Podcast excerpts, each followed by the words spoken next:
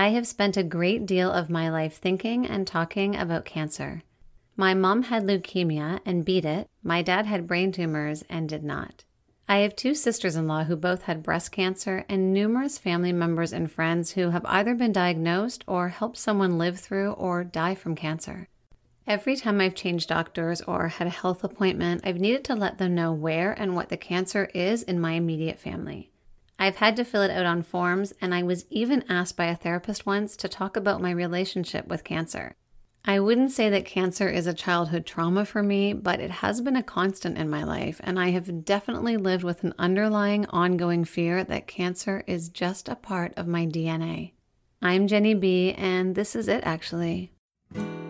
This is it, actually.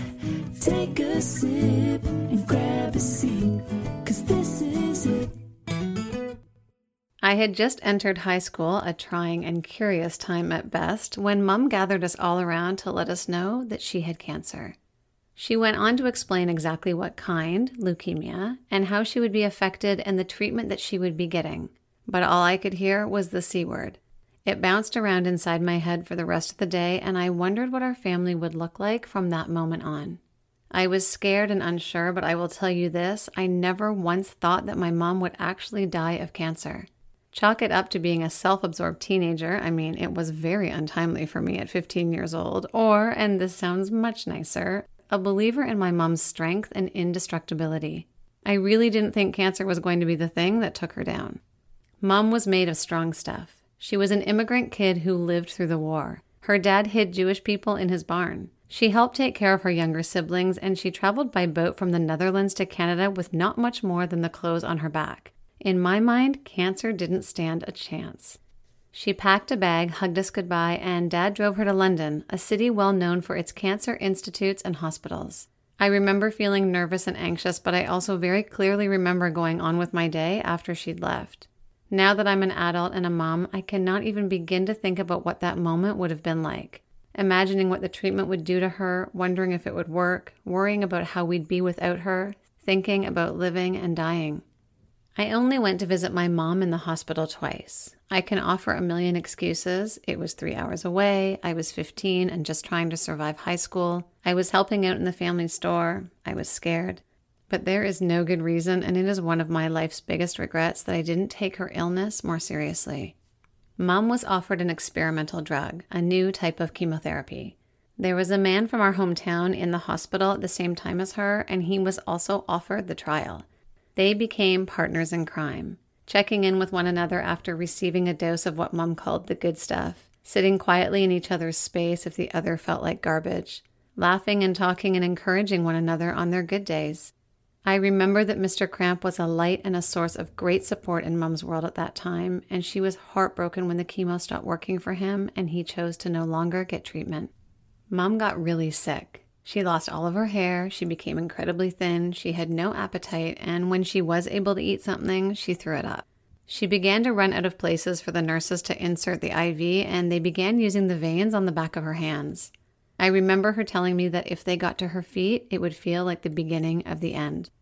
One day, while trying to get to the bathroom, she fell out of bed and gave herself a black eye. Her imbalance, nausea, and pain was at an all time high. There was a family meeting with my aunt, and it was decided that someone would bake her pot brownies and sneak them into the hospital. My mom would cringe that I'm telling you this, by the way. A lawbreaker, she was not. I remember feeling so scandalous and excited as we delivered the pan of heightened baked goods to her hospital room. She gave us a small smile when we told her what they were, and I'm not sure she ever actually ate one. My sister bought Mom a wig. It was a Raquel Welch wig, thank you very much, and I remember it costing a lot of money. She wore it a few times, but it was hot and itchy, and she ultimately ended up ditching it. This is saying a lot for someone who quite cared about how she looked and what people thought of her. I think there are battles that can be fought in cancer, but vanity is likely very low on the list. My mom finished up her treatment and dad brought her home. We made a sign and welcomed her back into our fold. She got herself sat into one of our big comfy chairs, and we all looked at each other like, now what? Mum sat in that chair for about a day, maybe two, and then she slowly started back into mum mode. I have a ton of guilt about her doing laundry a few days after she was back. I can see her carrying the basket through the house and down the steep basement stairs. I'd like to say that I didn't step in because I knew it made her feel normal, but the truth is, I didn't step in because it made me feel normal. I just wanted a mom who wasn't bald and didn't have cancer and still did all of our laundry. Mom went into remission and never went back to the hospital for another cancer treatment. Three years later, our parents gathered us around again and told us that dad had cancer. They went on to explain what kind, two brain tumors, and they let us know that he would be heading to London for chemotherapy and radiation. I remember thinking we'd been here before and it was all going to be and turn out the same, and I also felt like I'd been given a chance for a do over at being a better daughter. Only one of those things turned out to be true. Dad walked out the door with a quiet confidence, telling us it would be okay. He had a nervous smile, but he was still my strong and stubborn father, and I imagined that's how he would walk back in. Of course, there weren't any guarantees, and no one said he'd come back the same, but they didn't say he'd come back so different. Dad's brain tumors were the size of golf balls, and they would not be able to remove them. The cancer had also leaked down into his spine, and that was a tricky spot to try and tackle. This cancer took everything from Dad. The radiation was meant to shrink the tumors so he could live longer, and ultimately that is what happened, but it also hit and attacked surrounding brain cells, and it left us with a totally different person. He lost his hair and returned home much thinner, but he was also physically smaller in stature. His hunched shoulders made him appear shorter and frail, and he was wobbly on his feet. But it wasn't just the physical aspects of Dad that changed. His personality and the essence of who he was, what he was known for, a wisecracking, opinionated, loud personality who was larger than life, disappeared. He became childlike and agitated. He would get super frustrated at himself and his new limitations, and lots of times frustrated at us. He became obsessed with certain foods and would go days of eating the same thing. He was confused a lot. He stopped understanding time. Day was night and night was day. One time, in the middle of the night, my mom and I woke up to the sound of the smoke alarm. We ran downstairs to find my dad peacefully eating toast at the kitchen table with smoke billowing behind him from the toaster. He looked up and said, Oh, hello, you two, as if it was just another normal morning. The staircase was our nemesis. He had heavy feet and looked like a toddler standing at the top. I once watched him fall top over tail down the full set of stairs. His arm was bent around and underneath his body, so we told him to stay put. He was crying out in agony at the pain of the fall, but within a few minutes he'd forgotten what happened and started tapping a tune on the floor with his fingers. When I started laughing, he asked me what was so funny and wondered why he was lying down when I was sitting. Sometimes his short term memory loss was a blessing. He eventually moved into long term care at our hospital. It became too difficult for us to care for him at home. We took shifts for lunch and dinner and watched him deteriorate before our eyes. There was a really lovely part of Dad changing so much. It was that we also got to meet someone that we never would have. Obviously, I would have much rather had dad in my life longer, but the man that he became was so drastically different than the dad that left for treatment, it was almost a bit wild to spend time with this new version of him. He got softer, more emotional. He was silly and said silly things. He was the opposite of stern and independent. He became fragile and accepted our help. We were gifted another two and a half years with dad after his diagnosis, and I wouldn't give it back for anything. I've come to terms with cancer and what it has brought to my life. I see it in a very different way now than I have in the past. There are so many warriors who stare down and kick cancer's ass. There is light and promise and lessons, and even when the battle is not won, there is sometimes a place of peace and acceptance that happens within a family that can spark immense gratitude and love. I know this because it happened to me. My story starts 16 months ago when I was diagnosed with stage three inflammatory breast cancer, or IBC. I woke up and my right breast was swollen, almost like a bug bite or a reaction. It was a bit red. I was about to fly out to Halifax. So I called my family doctor and said, Something's not right. It's probably nothing. Totally downplayed it. And she was like, Absolutely, come on in. The thing is, with IBC, it presents itself like mastitis. But I'm a young woman who doesn't have children. I've never breastfed, obviously. So mastitis was kind of weird, but infection could be possible. So she wrote me a script for antibiotics. she also sent me down for an ultrasound that very day.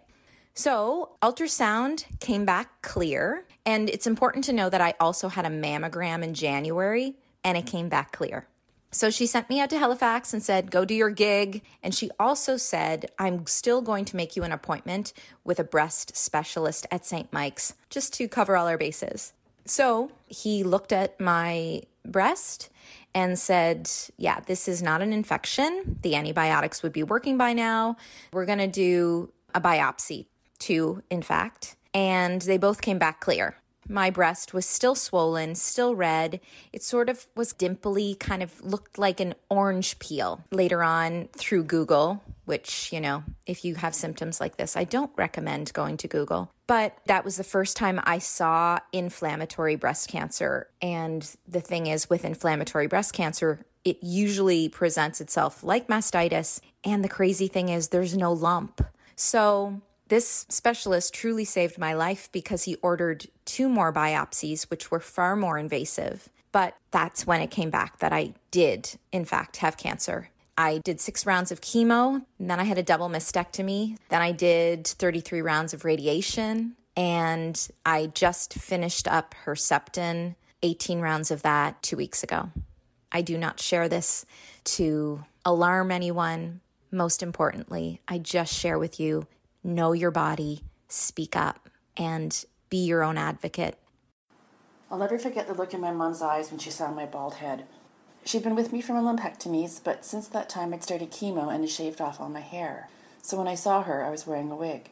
It was a cute brown bob made of real life hair, one that she had kindly paid for. And after we shared a hug, she looked up at me. She's a pretty small lady, so I was looking down at her and she had her head tilted back to look up at me. I could see her checking out my hair, and I could also tell she wasn't really interested in the wig. She was more interested in what was under it. So I asked her if she wanted to see my head. She nodded, kind of shyly. So I took off my wig and she put her hands over her mouth and her eyes filled with tears. I took her hand and put it on my head and she started crying. And then I bent over so she could rub it, and she rubbed it with both hands, and then she burst out laughing. She told me how beautiful my head was. And then, this is what really got me, she said she hadn't seen my bare head since I was a baby, and that was almost 50 years earlier. And I realized then that my head was her head, and my cancer was our cancer, mine and my partner and my family's. My dad was diagnosed with cancer when I was close to seven years old. He was diagnosed with a brain tumor. Probably at that time, I might, I don't even know now, it must have been, had to have been stage four. One day he just had a massive seizure while he was driving and had to pull over to the side of the road. And from that point on, our lives changed forever. My dad passed away of that brain tumor a year and a half later. My mom became a single mom. I was eight. My younger sister was six, and my littlest sister was five. My childhood was ripped from me pretty quickly. I had to grow up and do a lot of adult things. And a lot of that, I think, was watching my mom work extremely hard to be with my sisters and I and take care of my sisters and I. And then I think also just trying to process what's cancer and death, like somebody dying, my curiosity, and then what would become my fear of cancer. Cancer has definitely been a huge fear of mine my entire life. You go to the doctor and they say, you know, do you have anyone in your family who's had cancer? And right away they're scribbling and scribbling growing up, I thought every bump and every issue I had was cancer.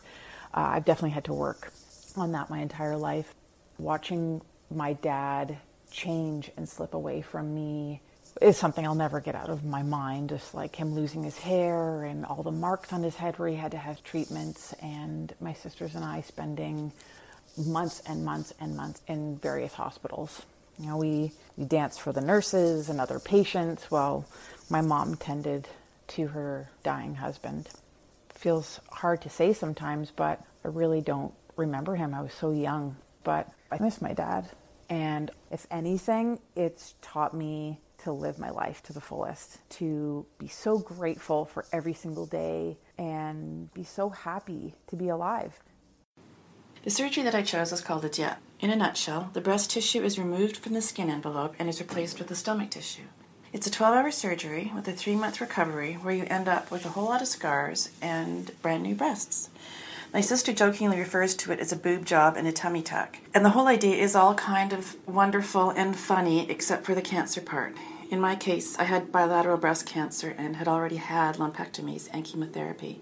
The trick to this procedure is having enough stomach tissue. I already had a little fat, but I was told that the next few months I couldn't lose any weight and could actually stand to gain a bit more. It was kind of like my teenage fantasy. Not the part about losing my nipples and being terrified of dying, but the shallow part of me had always wondered what it'd be like to never think about calories and to have a permanent flat stomach. So for the next few months, I ate so well. Lots of bread and pasta, big slabs of butter on everything, avocados and ice cream, wine as well, and my tummy grew a little more jiggly, and I was really proud of it, even though only a couple of people understood why it made me so happy to see my stomach hanging over my pants. And the reason I was doing all this was to reduce my chance of recurrence, because no breast tissue, no breast cancer. So I had the surgery, and it was scary and amazing, and the recovery was a bitch. But I'm healthy, and I have new nipples, which are quite perfect. And when I look down at my breasts, which will always be lopsided and partially numb, I think of all the beautiful food I had, and the friends who fed me, and the cheese plates under twinkly lights in the backyard, and know how lucky I've been to get where I am today. This is a tip, actually. If you can, please give blood. I am sometimes completely overwhelmed at the thought of just how much blood a hospital needs and goes through to help their patients. My mom had leukemia, cancer of the blood, and I clearly remember her referring to the donated blood that eventually coursed through her veins as liquid gold.